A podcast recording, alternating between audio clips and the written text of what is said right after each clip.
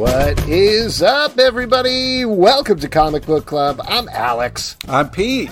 And we're coming to you live from a couple of places on the internet. We're live on Facebook, YouTube, Twitch, Twitter, or maybe you're listening later wherever you get your podcast, Spotify, Stitcher, wherever it is. We don't care. We love it all. We love every single last one of them. Like they're Oh, our yeah. own little babies, right, Pete? Yeah, speaking of which, happy birthday to uh, Brooklyn. Super fan. Oh, Club. I thought you were like to the borough, and I was like, Not "Oh, the borough. No, very nice no. of you. Stray Bully's uh, a lovely child. Yes, uh, one of our amazing Patreon supporters, good friend, uh, official CBC chef, Brett Macris. Everybody knows he curates a cocktail for us every week, which we'll get to later on in the show. Uh, his son, Brooklyn, has a birthday. Happy birthday, Brooklyn. Also, yeah, Brooklyn. happy birthday, uh, Bronx. But I'm talking about the borough. I'm talking about There we go. Okay, yeah. just to establish what we're talking about here. Justin is off this week, just so everybody knows. He has a family obligation. Family obligation. His made-up actor family. Uh, you Mm-hmm. I'll tell you what, Doing here's what I contract negotiations. And they want more money, and I don't blame them. his his uh, pretend family, you mean? Yeah, yeah. His paid actor Mm. family. Well, he's got it. They got to get the money in quick because the SAG strike might be happening, Yeah, right, exactly. Pete? Let's do a couple of quick riffs, some takes. Um, you've been working on your material about the SAG strike, so take it away. Oh yeah, yeah, definitely. Uh, please uh, pay those amazing creative people their money so we can get back to life as normal. You gotta you gotta look up what stand up comedy bits are. No, I'll do some googling. All right, sounds good. Well, here's two people we don't need to, to Google. They are the creators of an amazing new book, which is out today, Yeah, called Dear Rosie. Ladies and gentlemen, Meghan Boehman and Rachel Briner. Hello. welcome, Welcome. Yay. And congratulations. So excited uh, you're here on your book birthday. Your book is out today uh, from uh, Peg- Random House Kids. Right? Yes. Is that the, is that the brand? Okay. Yes. I get a little confused with Peg- Penguins, and the Random House, and everything. So I It's the sure. same thing. It's the same thing. So Yeah. Uh, this book is great. I, I love this book. I hits was you in so, the feels. It's so beautiful. It's so well done. It really, really does. Um, you know, just to sort of set it up. Uh, I mean, I assume the concept is out there. It's basically it's a group of kids in middle school. They're all animal kids, the way that you depict them in the book. Uh, but they're dealing with one of their friends died about a year ago at this point, and I thought it was a really you, you frame it as sort of this fun adventure story, but it deals with this loss in a very palpable way. I, I'd love to, I know you talk about it in the back matter, but I'd love to hear you talk about the inspiration behind the book a little bit and why frame it this way for middle schoolers. So, Dear Rosie was definitely a reaction to our friend Annalie, who passed away when we were in college. Mm-hmm. And it was this sort of thing where it's like, we'd love to, like, I always wanted to do a piece of art about it, but it kind of needed some time to, you know, let it settle where you can, you know, you can spend a lot of time with something that affects you deeply without being overwhelmed by it. So, it was about 10 years ago that this happened. And we finally were able to put this into a pitch and get it picked up as our it's our first book, which is really exciting as well. And um, it was really important to us to kind of like show like a slice of life from what middle school was like when we were all together as friends.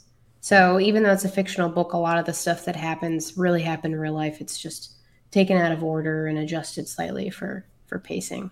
Yeah, that's Um, what, one of the nice things is it's such a it's a book about animals, but the animals are so human. It's really transcendent. It's a it's just uh, I was just so impressed with the, the whole thing. Thank so- you, uh, Rachel. Do you want to talk about why we chose animals? Sure. Well, first of all, um, I'm glad that you liked the animals because they were a little contentious. they really didn't want us to do animals. We had they were like it really like shortened our list of who we could pitch to for that reason because they were just like people just don't want animals. Hmm, and it was really important to us, first of all, because such it is such a personal story. It's like we felt weird designing these characters that were so dear to ourselves. It's like this is our actual friend, and like does I don't know the, the animals help to set it just like give it some space away, and then we also love the potential, especially in like with a middle grade story, just to be able to play up the acting with like their ears and their tails. You can really just do a lot more and like show those emotions in really fun ways. Hmm. And then yeah. also they reflect all of the nature of animals from Frederick, Maryland. So that's a, a nice little tidbit. yeah, oh, cool. that's a very cool tidbit. I was very surprised to learn that at the end of the book. Were there other choices of animals, or did it feel like uh, each character lended themselves to a particular different species? We started with Millie, who's the main character, and we're like, all right, a deer makes sense for her, and we kind of just built off of that. And the people that they were based on were like, all right, I think this fits their personality. And then beyond that, all the side characters were purely designed and what made sense. We also wanted to have each of the five girls have a completely different silhouette, including in their heads. So, like, even if it's like tell exactly when you're looking at them, oh, that's Rosie, that's Millie, and you can just see the characters right away. Mm. Now, I'm curious. I mean, you touched on this a little bit, but obviously you're aging this down from your real experience. Why was it important to set it in middle school? Was that more a calculated idea in terms of the book, in terms of the audience, or was there something more accessible in terms of that particular age group versus the slightly aged up group? Uh, both. We initially pitched it as a young adult book, and the editor was like, "We think this works better as middle grade, and also like there's a lot more comics in middle grade, mm. and young adults a little bit more kind of like it, it's feelings and emotions, and less about like more specific kid based plots." So we were like, we want to do something that really that reaches the broadest audience for these kids, and also because most of the experiences that we were basing it off of actually took place in middle school, I felt like it made sense to set them at the age that we were when those things happened. Mm. That makes sense. Uh, Rachel, for you, from the art perspective, did you have to reach out to your friends to get likeness rights in terms of changing them to animals, or did you just go ahead with it? How did that work? Well, first off, the art we actually both did, and Meghan actually oh, designed. okay, I'm characters. so sorry. oh no, no problem. it's it's a little chaotic, but um, I guess I'll I'll go to Meghan for. oh, yo, you can answer that. Okay. Um, they told us that we really didn't have to. Um, it was definitely a weird gray area where we were like, we did end up reaching out, Meghan, especially to Anna Lee, the family of the girl who died, definitely wanted to reach out to them first and foremost to make sure it was okay.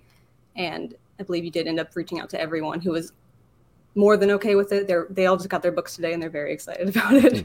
Uh, um, and I don't think any of them have any issues with the animals that they are. no, the only thing that was an issue was we asked our like family and friends. We like were like, oh, we'll draw you in as background characters, and that was like extremely contentious. Oh. People would be like, I want to be a kangaroo. I want to be a fox. And we'd be like, we have a fox main character. You got to pick someone else. They're like, I'm a fox. I'm nobody else. Like, uh, speaking of somebody who, as a kid, was drawn as a bear in a series of children's books, you kind of you get over it, so it's okay. It's it's all good. You're just happy to be included. That's the main thing. That's true.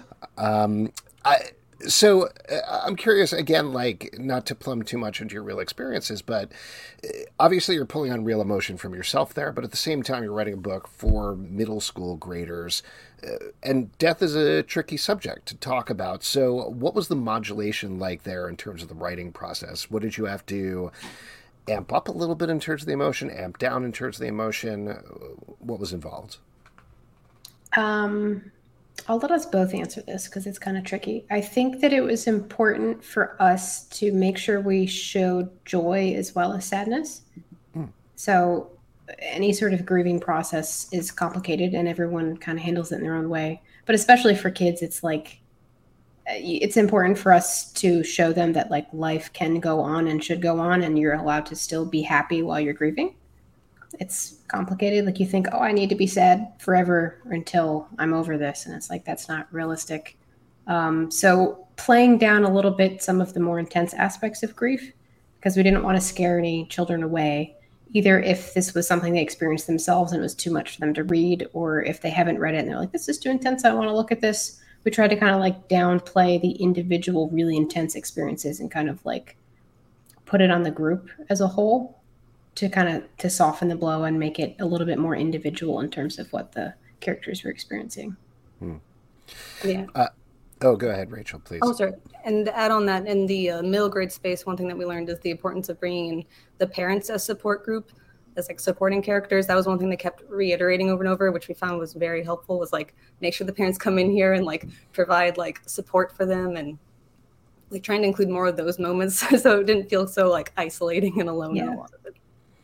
Uh, I did want to throw out there just because uh, for anybody who's listening on the podcast, we're looking at some of the pages here live on the show. Uh, this old man turtle character, yes, is one of my I, love, I love the old man turtle. I love him. Uh, is he a real person, and can I meet him? um, yes, he was characterized more for the book, but I did live next to an old man that would get really mad about my porch light. and every time they'd be like, "We can't sleep, the lights on," and they would just sleep with their blinds open. And I'd be like, "Close your blinds." but um, we just stopped. We just stopped turning off the light for months, and then one night at like eleven thirty on a Saturday, the light had not been turned on in like half a year. I hear what sounds like breaking glass and then sweeping. And then I go out the next day, and the old man has shattered the light bulb and swept up the remains.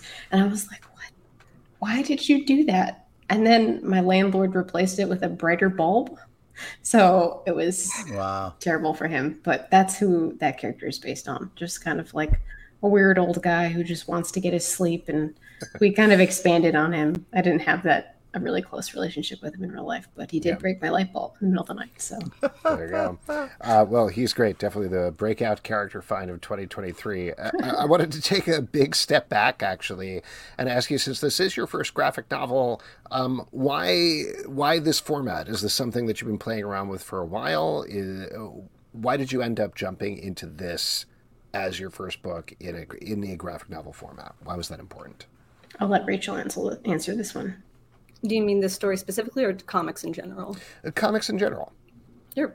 Um, well, I actually went to school for comic art. for me, it was never any other option because I'm not I'm not really like a writer. So for me, I've always been an artist. I've always been involved in like media and comic stuff like that. Um, I think like when I first found like the indie alternative section of the comic store, it just kind of like switched that like that was what I wanted to do for a living. Just like realizing how much art goes into a graphic novel. It's like there's just like so much art. There's so much work that goes into it, and there's so much that you have to uh, keep in mind, like the lettering, the panels, the colors, everything. And so I actually went to school for it, and um, afterwards ended up in animation. But comics were something that I always wanted to end up doing. It's just they're hard to get into. Yeah. so oh, yeah. Uh, where did you, if you don't mind me asking, where did you go to school? I'm only asking in terms of like, we get a lot of questions sometimes about people who are like, how do I break into comics? How do I yeah, learn how to make comics? So I'm just yeah. always curious where people studied just to get that information out. Of course. I went to Savannah College of Art and Design and studied sequential art, which I think there's not a ton of schools that have a specific uh, major for comics. I think it's just True. that in School of Visual Arts. Mm. Um, it was a good program though, so I learned awesome. a lot. Well, I got to say, I, am just so sorry for your loss, but I'm so happy for this book. This it, it really touched me, and it's going to stay with me for a while. So uh, it's just so powerful and so really well done. Uh, I'm just so happy uh, that it's out there. Thank you so much. That means a lot. Um, I did want to ask you now that you have this. Uh, obviously, it's been out for I don't know twelve hours at this point, something. Uh, but now that you do finally have that first graphic novel out there, uh, what's next? Are you working on another project together? Are you working on separate projects? Is there anything else you want to plug in general? Well, we're now mortal enemies, and we'll never oh, no. speak outside of this podcast. Oh, oh wow! All right. Well, thank you and goodbye. no, in all seriousness, we're working on some other middle grade pitches but uh, we can't talk about them unfortunately. But right. we're we're in the pitch process for where there's another group of of uh, middle school grade friends, different group, not animals this time, that we're hoping to feature in our next book. That if it gets picked up, maybe it'll come out in like two years. We'll see. Awesome. Hopefully, we'll have you back on and we can uh, hear all about it. Yeah, yeah, that would be great. Absolutely. Uh, congratulations again. The book is fantastic. Everybody should go check it out, pick it up yes. today. And I can't wait to see whatever is next from both of you. Thank, thank you so much. All right. Thank you. Have a good night. Bye. All right. oh, man. What a book. It's just so, so, ah, I can't say enough great things about it. I was just so moved by it. The back matter is so powerful. It's just well, it's and, a beautiful, it's beautiful book. I think we probably could have touched on a little bit more for anybody who's curious to pick it up, uh, because I know we have a lot of people who listen to the podcast or are watching who have kids. It's also a fun adventure story at the same time. Oh, like, yeah. These kids go on an adventure in this town as they are dealing with the loss of their friend. Uh, it's great. I really, really enjoyed this book a lot. Again, the book is called Dear Rosie. It's out right now from Random House Kids. Uh, that was Meghan Boehman and Rachel Briner. Definitely check Not it out. Not a random house of kids. Random house kids. Yes. Uh, and not a random penguin house or a penguin random house. No, but that's that's. but it's all the same thing. I don't know why you're bringing up penguins. I don't know. I don't know. I, I love that publisher. Problem, I think. I do. I, I my only problem is I need more penguins. Penguins well, on the brain. anyway, why don't we bring in our next guest? Yeah, he is let's do guest to that. The show. Uh, he has a ton of stuff that is coming out over the next couple of months and years. Ladies and gentlemen, Shane Berryhill. Hello, Old friend of the show, Shane. What's up, man? Great What's to up, see guys? you. All right. Uh, good to see you. Very excited to have you here. Uh, you have a ton of projects, but before we get into it, I just wanted to bring something up here. Uh, now, as we mentioned, uh, Stray Bullet, Breck Macris, AKA Stray Bullies. Thank you. You're a little slow on the draw there, Pete. Uh, anyway, he uh, sometimes curates and creates cocktails um, for the show, and he created one this time that I'm going to bring up here. It is called Comic Book Cocktails Kill. Nice. Uh, yeah, there you go. And I did not make it today. It sounds delicious. It's not feeling well. That's why. Yeah, I'm not nothing well. against you, Shane. But I definitely had waffles. I was like, Ugh, you know, the alcohol might kill the sickness inside of me. Ooh, yeah, Uh, but yeah, it's a- excuse. It's a uh, here we go. I'm going to bring it up. It is bourbon, dry vermouth, lime juice, simple syrup, orange bitters, and mint. It's based on your book. To be clear to anybody's listening, you have a book called Comic Books Kill that is coming out um, about a dude cheating with his mob boss publisher's wife. Not a good look. Um, it's a blend of mint julep, a horse race the mob had continually tried to infiltrate over the years to much failure, and a Manhattan. Perfectly refreshing for this heat, like a mint julep with the imbued corruption of a Manhattan. Ooh. So there you go. He had me at bourbon, if I'm being honest. All right. Well, we'll definitely send it your way. Uh, just to plug all of the stuff that we can talk about that you have coming out, uh, Comic Books Kill is coming out August 9th. Uh, actually, before that, sorry, Jason, I had them in the wrong order. Jason Oh, and the that's fine. Olympians is coming out July 26th. And next year, you have a book. Am I allowed to talk about this? Or are you Yeah, just, yeah, yeah, Okay. absolutely. Next year, you have a book uh, coming out called Death Slinger. Which Yep, is a yep. more of an intense, over the top action book. So, why don't we go in date order? Let's talk about Jason and the Olympians because that's coming out soon. This is a fun adventure book. Why don't you is. pitch the story here, if you don't mind, Shane? Sure, absolutely, guys. Uh, coming out from Band of Bards, July 26, Jason and the Olympians, the titans of Greek myth, have returned. They've destroyed the earth um, and uh, wiped out the pantheon of gods. Um, and so uh, it's up to teenage prodigy Jason Mukai to band together with her demigoddess clone friends to use their giant automaton colossi to defend the remnants of humanity in the form of the starship Olympia. Humanity's last hope, guys, is Jason and the Olympians. Um, uh, Alex Ogle, um, he's done a lot of, uh, he did uh, alternate cover for the Amazing Spider-Man 75. He's done a lot of Marvel licensing Yeah, art. love his art. um, but uh, is my co-creator. The line artist here, uh, who you're seeing, is Mattia Monaco, who's worked for Aftershock Comics. He's uh, just if you can imagine uh, Sean Gordon Murphy with a manga edge, that's that's Mattia. And then uh, uh, Maya Opasic is my colorist, is the colorist on the book. She brings so much. She brings the Technicolor Thunder Boom. This is, uh, you know, fans if you like. Um, think just a, a fast and furious um, more uh, accessible which you know i love radiant black but this is if you like radiant black if you like power rangers um, Voltron, it's all yeah great yeah uh, it's it's a love letter to you know the super giant robot genre in many forms um, just um, with um, females in the lead roles but but plenty of things for males as well. Like we have one of my favorite characters is Dame is Damon Child who uh, is kind of uh, he is kind of a behind the scenes vigilante. He's our you know keeping with the uh, anime manga theme. He would be the Racer X of this universe, if you will, just to give fans a touchstone. So, um, uh, but this first volume comes out again July 26th. Um, I'm hearing uh, that the reorders are already happening, which bodes well. So um, Yeah, yeah, does. yeah. Congrats, So- buddy. Thanks, thanks. Um, so hopefully um, that's coming in. We're we're literally about eight pages and a cover away from finishing volume two. This is um, and uh, the OGN with uh, additional matter will be coming out sometime in the near future following this first fully contained double sized issue, which tells the entire story here. Well, I, I love what you sent us. I, I really love the pacing to this as well. Like, uh, you know, sometimes when you start a story, there's a lot to kind of get through, but you really uh-huh. did an amazing job of like kind of just cutting out stuff and giving us what we needed to start. And you led with some action that really kind of propelled the story in such an amazing way the the main characters are very relatable and cool. I I just really blown away, man. It's been awesome to watch your work evolve over the years. You are killing it. I'm I'm so happy for you. Well, thanks, brother. I uh, appreciate it. I owe that to the great team I'm a part of. All those people I mentioned, um, and you know, uh, you know, you talk about you here.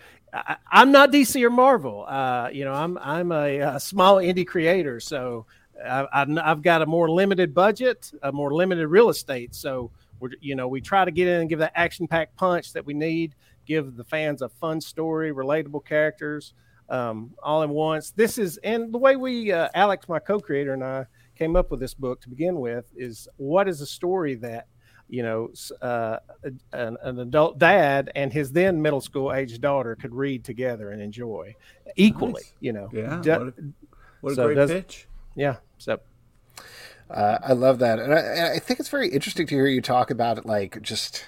And forgive me for saying this way, this way, but scrambling for shelf space, particularly for more indie publishers. Um, what what has that experience been like for you? What is important for you as an indie publisher in terms of talking to comic book shops, getting that space on the shelf? What what do you need to do? What are your steps? a buddy of mine uh, posted, who's uh, also a comics creator. He said, "Man, uh, just this week online, making the comic is the easy part," and, and, and he's not wrong. I mean, you know, I've you know probably called, I've literally called hundreds of shops just tell them about about the books. My, but I heard, you know, just to give an example, you know, and this is professional. I heard uh, Matt Fraction before he was Matt Fraction. Well, you know, he was calling comic book show. He's working for Marvel though at the time and you know, and if if Matt Fraction is not too good to do that, if he can roll up his sleeves um, and get dirty, then then who am I not to follow his example? And many other creators' example. You know, my projects I consider them my children. So you got, I mean, uh, you're a pet dad, uh, and I know Alex, you're a dad. So we all want our our children, our pets, or kids as they are to succeed, and it's and I so we want to give them the best possible chance to do so. So in other words, whatever it takes, whatever it takes. So. uh, well, cool. Let's talk about another one then that you're going to do. You whatever it takes to get All on right. the shelves. Right. Uh, this is uh, Comic Book Kills, which yeah. is coming out. I know we teased a little bit of the plot of this one, not to keep kicking it over to you as pitchman, but you're doing a good job so far. What's the pitch for this one, Shane? Um, well, Comic Books Kill, 1939, New York City. Golden Age comics creator Jack Levi places his life and career on the line when he enters into an illicit love affair with the femme fatale mistress of his mob boss back publisher. So, um, my co-creator and whose beautiful art you're seeing here for the cover of issue one, the nonstop edition coming from Scout Comics, is Hoyt Silva. Um, can't say enough about Hoyt and and uh, just all, everything he's brought to the book as co-creator storytelling. Um, uh, he's done a lot of work for Scout Comics and others. Um, you know, has uh, worked closely with Brian Stelfreeze in the past out of uh, the Gaijin Studios. Um, but uh, so if you're fans of Jack and Stan, if you're fans of Brubaker and Phillips, you are going to love Comic Books Kill. It is a crime noir story that uses Golden Age comics as a backdrop. Um, and this is the nonstop edition, which will begin be in stores August 9th.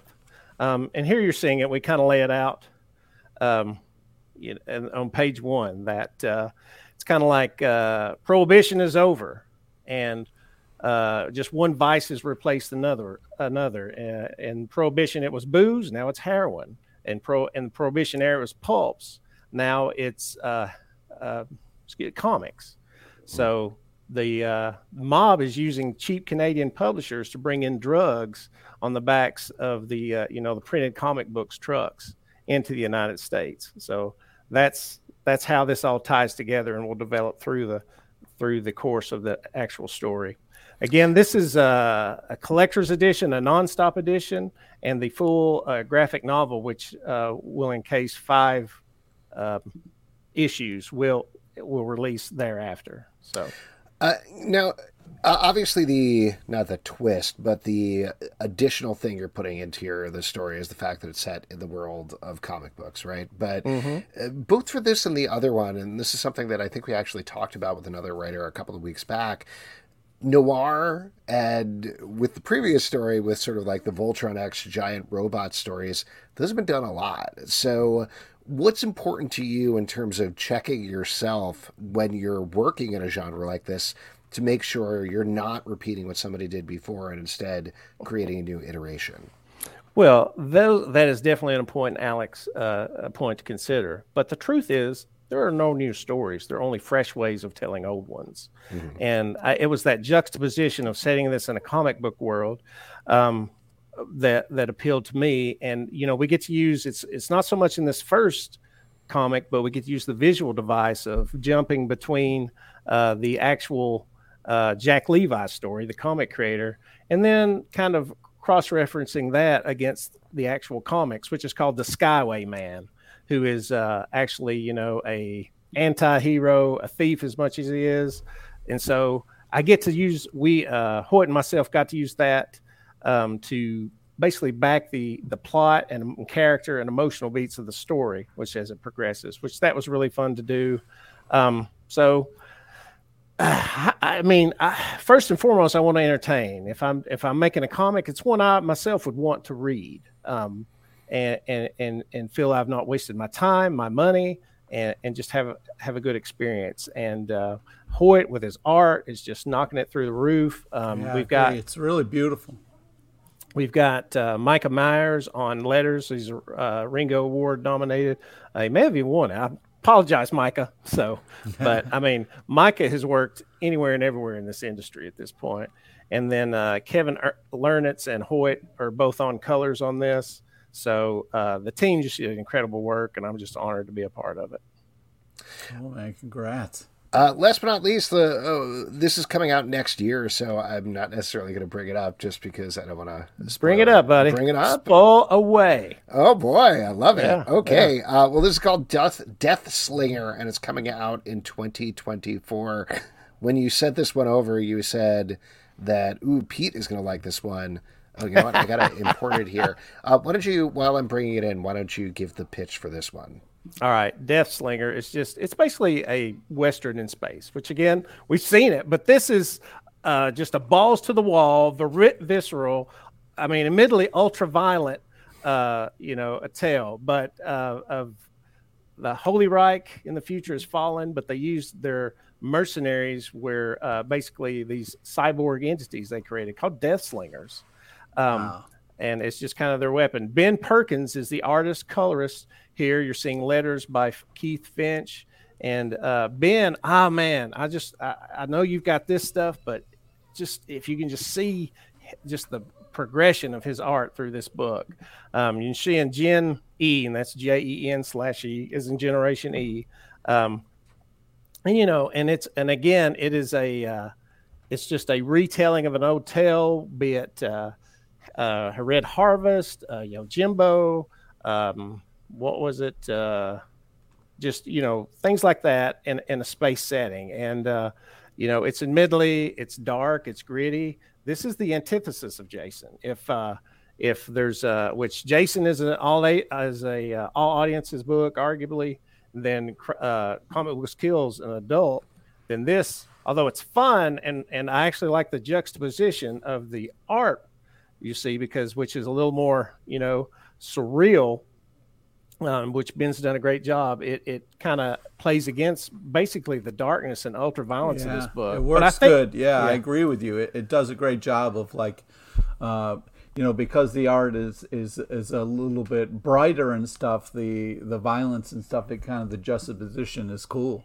Yeah. And you know, I think that and I, I don't condone violence in the real world, but I think these this allows us allows this our Jungian shadow selves to to to basically get that out in a healthy way. and to look at it and, and review it. And, and if, as long as we're cognizant of that, um, that this is what this is, our, our base impulses that, you know, Jung would talk about and Freud and all those guys, which, uh, you know, uh, I, I, am not a saint. I admittedly have them. So this is a great way to me deal with things. Um, and, and, you know, it comes from an unconscious level. I'm going to segue here, but uh, a book I wrote, Bad Mojo, I didn't realize until after I'd read it, till it was in stores, that I was um, dealing with uh, feelings of helplessness I had at the time in my life without going into graphic detail. Um, but, and that's kind of what Deathslinger, admittedly, job one, entertain, have fun, look at those awesome visuals, say, oh, yeah, that's cool. But, but at the same time, it just, you know, it helps you deal with these darker impulses and desires in a healthy way. Well, appreciate that. Uh, uh, also, I just wanted to say I did love this, so thank you for sending this our way. This was really badass. And awesome. Pablo in the comments is pointing out it's got some Mad Max vibes. So uh, oh yeah, absolutely, cool. yeah, yeah. If you dig, uh, you know, Mad Max, um, all those post-apocalyptic things, you're going to love this. Again, Ben uh, Perkins is the artist. Um, it's coming out from Cosmic Line Productions in 2024, uh, an indie publisher, but good guys and just have just enjoyed a good comics community with them. And again, Alex, ju- you adjusted may not be my target demographic. You know, that's okay. We don't all have to like the same things. That's right. I, you know, I, I, like a variety. I mean, um, you know, Rachel and Meghan's book, I, I, was riveted, riveted while they were talking. Oh, it's uh, so good, man. Yeah. So uh, run out and get that, everybody. Absolutely. Um, but on that, you know, I think variety for me personally as a reader, that's what I thrive on now. So mm-hmm. everything from uh, from Rachel and Meghan's book up to Deathslinger is is you know that that's a great reading evening for me. So. well, you've definitely got a variety coming out. Uh, it is amazing that you have so many things coming out at the same time. That is awesome, yeah, congrats Shane. To you. Uh, and uh, presumably even more to come would be my uh, guess. Yeah, uh, like I said, we are we're literally like eight pages in a cover away from Jason Volume Two um, and uh, just a lot of other things in the works as well. So excited and humbled by all this. Um, again, um, thank you, you guys, so much for all you do for allow giving us as creators this platform uh, to come on, uh, spread the gospel of comics. So, um, man, we're all part of the team. So, thank you. You guys are so instrumental and pivotal. And again, I, I just can't thank you enough. Oh, Shane, that's so kind. Thank you so much for coming on. It was lovely seeing you. Great seeing you as and, always. Uh, great books. Congrats on everything. it's awesome. All right. All right. Well, Have thanks. a good night. Bye bye. Yeah. See you. Take care of yourself. Till next time. All right. All right. There we go. So many things coming out from Shane Berryhill. You can check out Comic Books Kill out August 9th, Jason and the Olympians out July 26th, and Deathslinger is coming out in 2024. So there you go. Yeah, just gotta make it till then, man. oh man, dark note to end on. But we're going to turn from a dark note to a positive one and kick off my favorite section because you all make it up. It's your audience questions. and for audience questions, all you got to do is leave a question in the comments on Facebook, YouTube, or Twitch. But before we do that, Pete, oh, you're all right? No. I was going to ask you what you're drinking, but maybe I don't want to know. It's uh, yeah, you know, it's it's the bottom of the cooler time. You know what I mean? Mm. It's the mm. back of the fridge where maybe you got some beers that aren't as great, but you still got to drink them. You know what I mean? Oh boy, what are you what are you having so you can warn people away? I don't know. It's this. Oh, a Modelo. Yeah, it's Modelo's a Modelo, but it's like a. Uh, oh, it's like a lemon lime. and salt Modelo, so it's okay. it's a lot going on. I love a Modelo, ones. but mm-hmm. you, know, yeah, get your own lemon. You can get a lime and a salt. A lime yeah, and a exactly. salt. What am I talking about? I don't know. Oh man, I got to get off this water, buddy. It's really yeah, yeah, yeah. I hope you feel better soon, man. Thank you very much. Uh, in any case, we while we're waiting for questions from everybody, I'm going to uh, read one we got here from Twitter. Actually, oh, Omnia Solar would like to know why does Justin hate us? Um, it's because you're uh, not uh, paying him enough to be part of your family. They already established. That's right. That's right. Yeah, he's, you know, if he's negotiating with his own family, imagine what he's doing with us. You know what I mean? So. Yeah. Uh, I'm going to read one from Twitter that we got a while back. This is from Andrew Softly. Read your reviews of every issue of Local Man. Can you recommend some favorite runs of actual 90s image superhero books which this one is referencing. I was actually hoping that Justin was going to be on the show because he feels like the uh, ideal person to ask that Yeah. of. But do you have any favorite, favorite like '90s image comics that you go back to? Oh man, Wildstorm, well, Gen 13, anything like that? no, uh, Eastman and Laird's Teenage Mutant Ninja Turtles, Mm-hmm. uh, Usagi Yojimbo. Um, that's where my '90s was. Yeah, I feel like the start and end of it. The ones that the book. by the way, if you're not reading Local Man by Tim Seeley and Tony Fleecs, it's great, uh, Yes. really good. You don't need to know anything about '90s comics, though. It certainly helps. But Youngblood and Gen 13 are the two that I'd call out in particular that I think they're referencing very specifically throughout here. I'm sure there's more, but I wasn't a big '90s image comics guy. Like.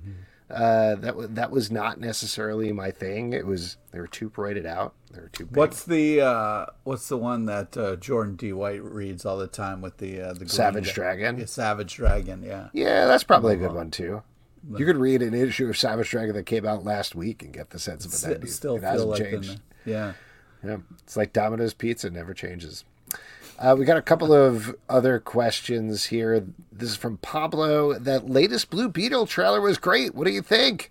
Oh man, I'm very excited for that movie. I love the cast. Uh, love the original uh, kind of well, not the original, but the the kind of Albuquerque uh, run on it. Um, so I'm really ho- uh, have high hopes for that. I think it's a it's a hopefully does it does it right. You know what I mean? Could be Mm-hmm. the lone DC movie that uh, Did you see the trailer? There was a new one that came out earlier today. Today. Yeah, yeah. You have seen it. Okay. Yeah.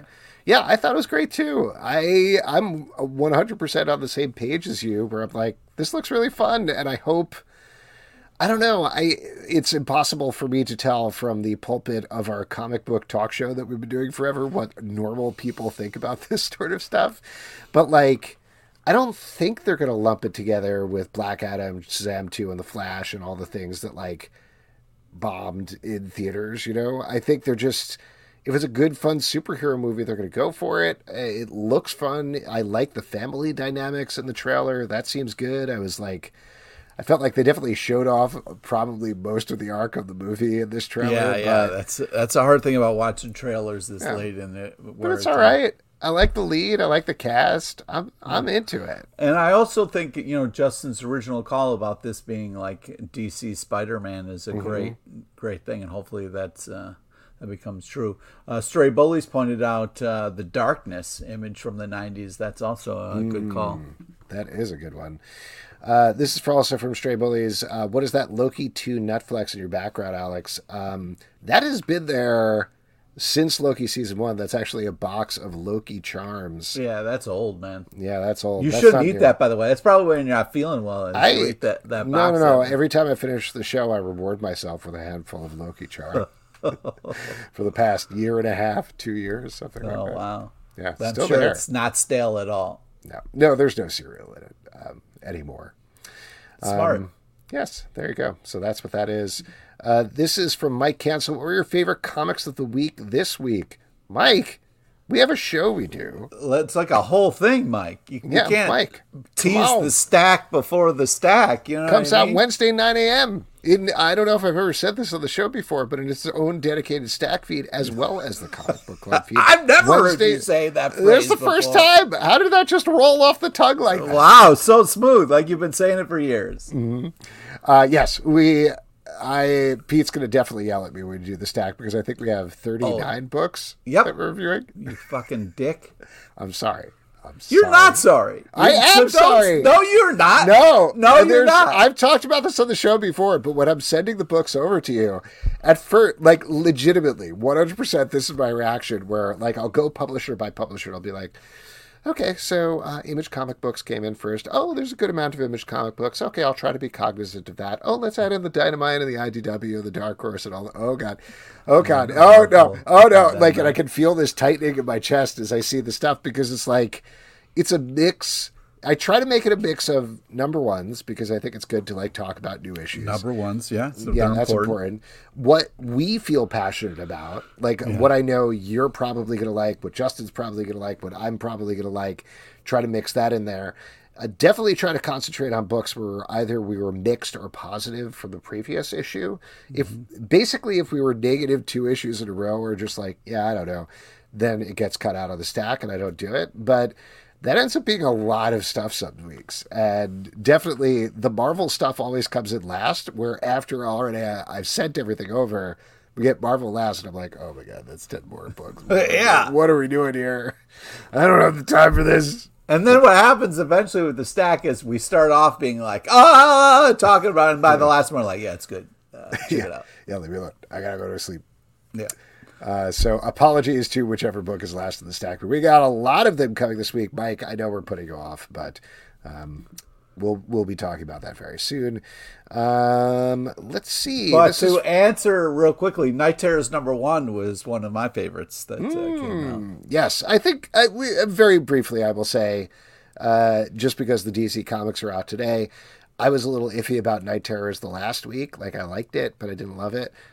Feeling much better about it this week. If you've been Yeah. curious about it, definitely check out the ones that come out this week. There's a really good variance of them. Oh my god, the the covers are just unbelievable. Very good. They're definitely. I've been taking my son to the comic book store, and last week I was like, "And we're skipping by this DC section now and walking. We're walking. Don't look at those terrifying covers." Uh, this is from Kevin. Favorite superhero groups not from or based on comics. What? Favorite superhero groups So, not from or so like, Like mystery men. firefighters? Like what are we talking about? I'm not yeah, sure. they're they're the real heroes. They're the real heroes. Uh, Teachers and, and nurses. Um, Yeah, police officers. Pete. Pete. No. No. Let's not, you know, start any kind of something that maybe we shouldn't. Wait, be. can I throw something out there that's side that I feel like only you will appreciate? Uh, Sure. So, this weekend, while I was sick, I was in Boston hanging out with my wife's side of the family, and we ended up talking about New York pizza. And somebody mentioned that in Boston, there's a place called NYPD. No, it- maybe it's in Philly, actually, called NYPD, which is New York Pizza Department. And I was like, oh, they should probably be called ACAB. All calzones are bad. Oh, dude, you can't. That, fell so flat. Everybody looked at me. Nobody laughed, and I was like, "I'm sorry, I take it back." Yeah, wow. Wrong company, Also, I guess, on multiple levels. Also, calzones are great. DP Dough, motherfucker. Come on. I do Ithaca. love DP Dough. DP Ithaca, Dough, dude. yes, represent a little I'm bit. sorry. I'm sorry. Jesus, let's go, Cornell. I was always, I was always more of a hot truck man, Pete. No, I, I- come on, PMP man, poor man's pizza. Who are you talking ah, to? So good. I probably got more hot truck than you did, bro. Almost definitely. But I did, uh, my dorm freshman year was right by Hot Truck. So I was like, I'll get some. That's great living right there. It really was. Well, I think we've answered Kevin's question. With a bunch of nonsense that's Yeah, only just for you and me. Yeah, yeah, that's always fun for people listening at home. Yep. Uh, yeah, I don't know. Mystery Men, I guess, is the only thing I can think of as favorite superhero groups not from or based on comics. Is there anything else? Probably.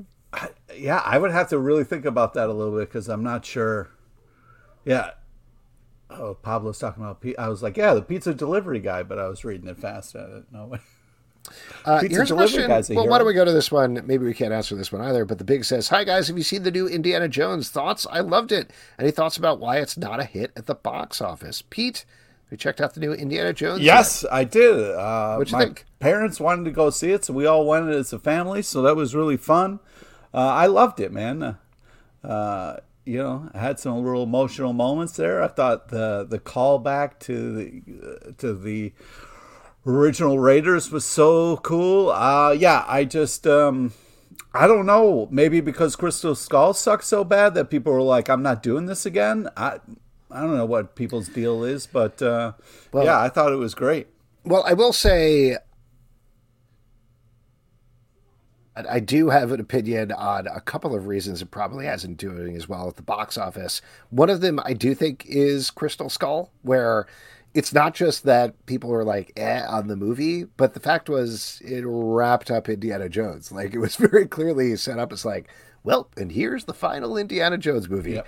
So I don't think there was anybody who was like, ooh, what's the rest of the story? Because there wasn't. He he passed on the hat kind of to Shia LaBeouf, and he got married, and he got a happy ending, and they were done with Indiana Jones, and now they're coming back now. So there's that. Yeah, but of- they they continue from that point. It's not like they totally. No, no. I know how sequels work. I get that. Well, fuck you, dude. I'm just but all- letting you know. No, no, no. I'm I. I've seen. I don't even know if you've seen it. I literally just said I haven't seen it. I'm Uh, well, saying then- from I'm saying from the outside perspective, I think why hesit- people were hesitant to go see it at the box office is they felt done with it, and to have it come back again, there wasn't necessarily that nostalgia play because there wasn't that pent up demand. We already finished that. You add in that, and I'm including ourselves in that. There is an aging audience in that, right? So Yeah.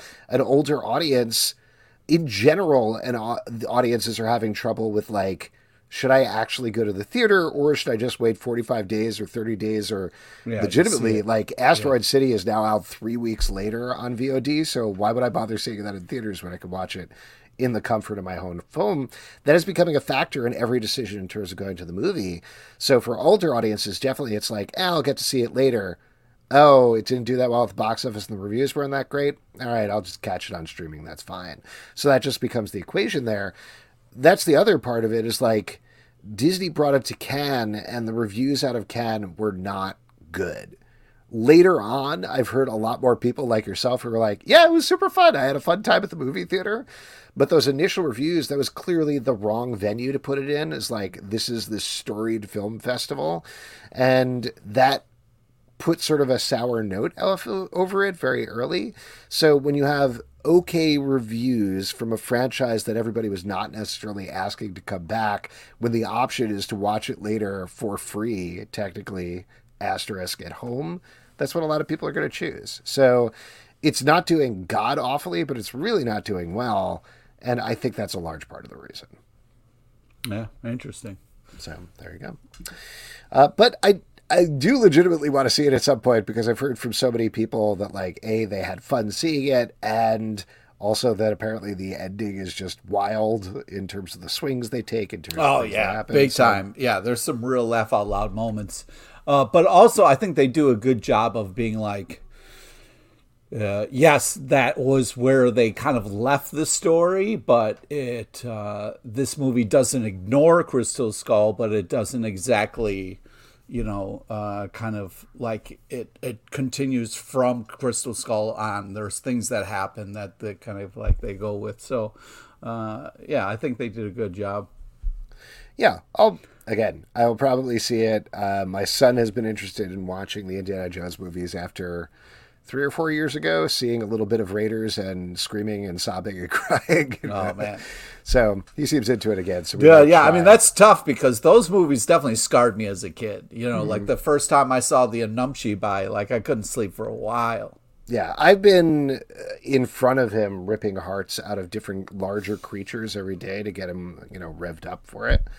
Um, Smart. You're a great father, dude. Thank you. We're up to alligators at this point. Wow. Uh, follow up on the previous ask. Michael Tillman wants to know: Is it an all night terror stack episode? no.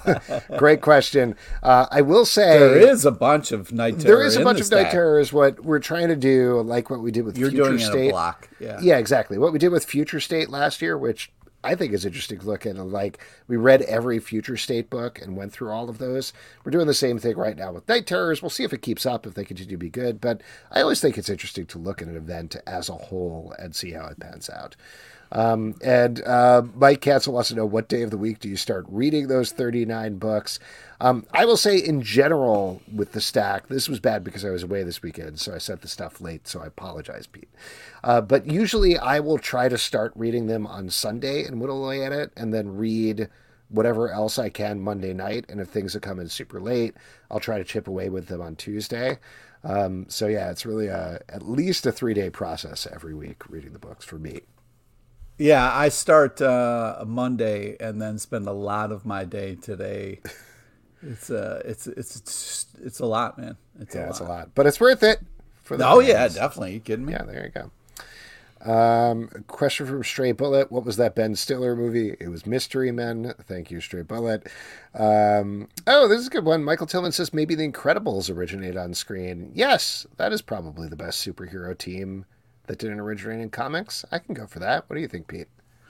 Uh, yeah, that's a great call. Incredibles is a fantastic, uh, and they, you know, they've gotten c- comics has spawned from that uh, that have been enjoyable. Yeah, that's a great call. Thank you, Michael Tillman. Uh, ooh, here's a great uh, thought experiment from Pablo. Imagine if the pizza department was a real thing. What would you do with that if there was a New York pizza department, Pete? Well, I almost feel like there should be because you know that way there would be some kind of uh, you know somebody kind of like uh, looking over the pizza in New York and being like, hey, you know, like official thumbs up, thumbs down type of scenario where like the pizza department gave this a thumbs up. You know, it's like, oh, I'll check it out. You know. Um. Yeah, I was about to make some very inappropriate jokes, which I Well, won't. yeah, uh, please don't do that. Absolutely not. Um, oh, here, this is a very general question, but I think we're, I know what they're going to get. Monk 4202004 says Secret Invasion. Assuming, what's our opinion on Secret Invasion so far? Not to keep plugging other podcasts, but on Marvel Vision, our Marvel podcast, we've been recapping Secret Invasion. So you can check out our recaps in that feed for It past It sucks so far, though, Monk. Just to let you know, it sucks so far. It's heartbreaking to see Fury suck at his job, and every woman on the show is dying. It's not fun. It's not fun, but I'm hoping there's going to be some Shyamalan twist at the end that's going to mm-hmm. make totally redeem itself. I really am. I feel a little like Charlie Brown with the football because we're on the eve of another episode, and right now I'm like, maybe I'll wake up at five and it'll be good. Maybe. maybe. I love the don't hope. know. I love the hope. It's really, uh, I'm, I'm really pulling for them to turn it around, but I'm, I'm not. Uh, I'm not expecting it at this point. We'll see. And uh, we got uh, one last question here. When you have 39 books in the stack, do you read anything else not in the stack? Pete? Sometimes, but not this week. yeah, Yeah. when the stack's that deep, it's hard. Uh, yeah. Yeah, I uh, no, I I mean Pete will know this in advance. Don't say what it is, Pete. I, I think you'll have a pretty fair idea. There was one book that I was like, "Ooh, I want to read that book." If I don't put it in the stack, I'm not going to read it. So I'm going to put it in the stack so that I read it. Uh, and the the short answer is like, no, I don't. I mean, I read other things. I read books during the week, um, but 39 comics in three days is a lot of comics. So there you go. Uh, but there you go. Thank you so much for all your questions. We appreciate it. Uh, we are going to move to our next section, which is trivia. And for that, I'm going to turn it over to Pete LePage. All right. This is the part we give back to the lovely audience. It's an opportunity to win 25 free dollars in the form of a gift card to Midtown Comics because if you had 25 bucks, you go to the comic book shop. Um, and so, yeah, uh, why not raise your hand, say first hand up, say me, me, me, uh, and um, you, you can participate in the trivia. I'm assuming we don't have somebody picked out ahead of time because otherwise you would have said something. Ooh, we got Oh, Pablo. Pablo. Oh, Pa- Pablo fan favorite showing up. All right. Pablo, all you got to do is reply in the comments, Yeah. And you're definitely going to win $25. All right, great. All right, so it should be fun. Okay, today's trivia is some topical comic news and a small nod to the legend Alan Arkin, R.I.P. All right, please listen all three options before making your selection. Here we go. Question number one Skybound is bringing back Larry Hama to write which comic? Is it A, G.I. Joe Real American Hero, B, G.I. Jane? Oh, uh, sorry, keep your wife's name out of your mouth. Uh, uh, or is it C, Tammy Grimes? So, Pablo, all you need to do is just write down A there and we can move on because Larry Hama is famous for G.I. Joe, as we all know. Uh, so great, great. Nice job, Pablo. You were correct. It is a Larry Hama uh, being brought back by Skybound. I'm very excited about it. Cannot wait. Legendary writer. Here we go. Question number two Scott Snyder and Rafael Albuquerque are teaming back up for what new comic? Is it A, Duck and Cover, B, Tell That to Chris Rock, or C, Ed Peck? Which one do you think it is, Pablo? Oh my God, you want to say A again? That is correct. Nice job, uh, Pablo. Really appreciate All right, here we go. Last one, Pablo. The history of DC will stream a three-part docu-series on what platform? Is it A Max? B thought it was messed up for Max to drop the HBO. Think about the Smiths marriage counselors going through, or is it C Theodore Gottlieb? What's that, Pablo? It's A again. You're correct, Pablo. You're killing it. Oh man, A's across the board. Pablo getting straight A's. Uh, appreciate you uh, showing your support, Pablo. Um, there we go. There we go. Hey, it's Sarah Schaefer. Uh, um, great. And what's your uh, what's your secret? Um... Of course, I'm talking about the 1982 classic the Last Unicorn. Oh, all right. Yeah. Good shout out. Uh, great. Pablo, shoot us an email and we are going to get you a gift certificate. Yeah, you know what I mean. Gift, gift card to Midtown gift, Comics. Yeah, there you go. There Thanks. you go. Great. Why don't we, before we wrap up here, thank you. Why don't we, before we wrap up here, uh, talk about what we're looking forward to in comic book stores? Pete, I know we've mentioned a couple of things already, but what are you most excited about that's out this week? Well, I'll tell you what I'm looking forward to is a, a team up of Teenage Mutant Ninja Turtles and Stranger Things. Mm-hmm. Uh, yeah, yeah, and um, oh, what else? What else? Nope, no, that one really freaked me out. Um, nope, no, not so much that one. Mm, yeah, I would say uh, Panya the Mummy's Curse also was very interesting and unique. So I love that one as well. There is a ton, as you can probably tell from the amount of books we're talking about, ton of interesting stuff that's coming out this week. I'll give a shout out to Fish Flies number one from Image oh, Comics. Dude, so creepy. Well, so Jeff was, uh, the free it's... comic book day issue came out, which was the first half of this book, and it was gross and uncomfortable and creepy. So I'm very curious to check out the rest of that. Um, also. Uh, Night Terrors, as I mentioned, uh, really enjoyed the stuff that came out this week. I'll also give a shout out to Lonesome, The Lonesome Hunters, The Wolf Child number one. This is a series oh from Tyler God. Crook yeah, dude. about an old man with a giant sword and the girl he's teaming up with to fight some birds. Um, Dude, I was like awesome. going back and forth on that one because it's like it scared me, mm-hmm. but I still liked it so much. But the ending really freaked me out. But I was still like it's basically, and I say this completely complimentary. It's basically the Goon meets Hellboy. yes, up. yeah, um, very. But good. also some spooky shit in there, which the Goon Absolutely. deals with a lot of times. But yeah, like that that lasting image of that kind of like I think it's like well, don't, don't spoil it. It, uh, no, no, no, it hasn't come out yet. All of those books, though, and many, many more are going to be in our Stack podcast this week, so definitely check that out at the time aforementioned.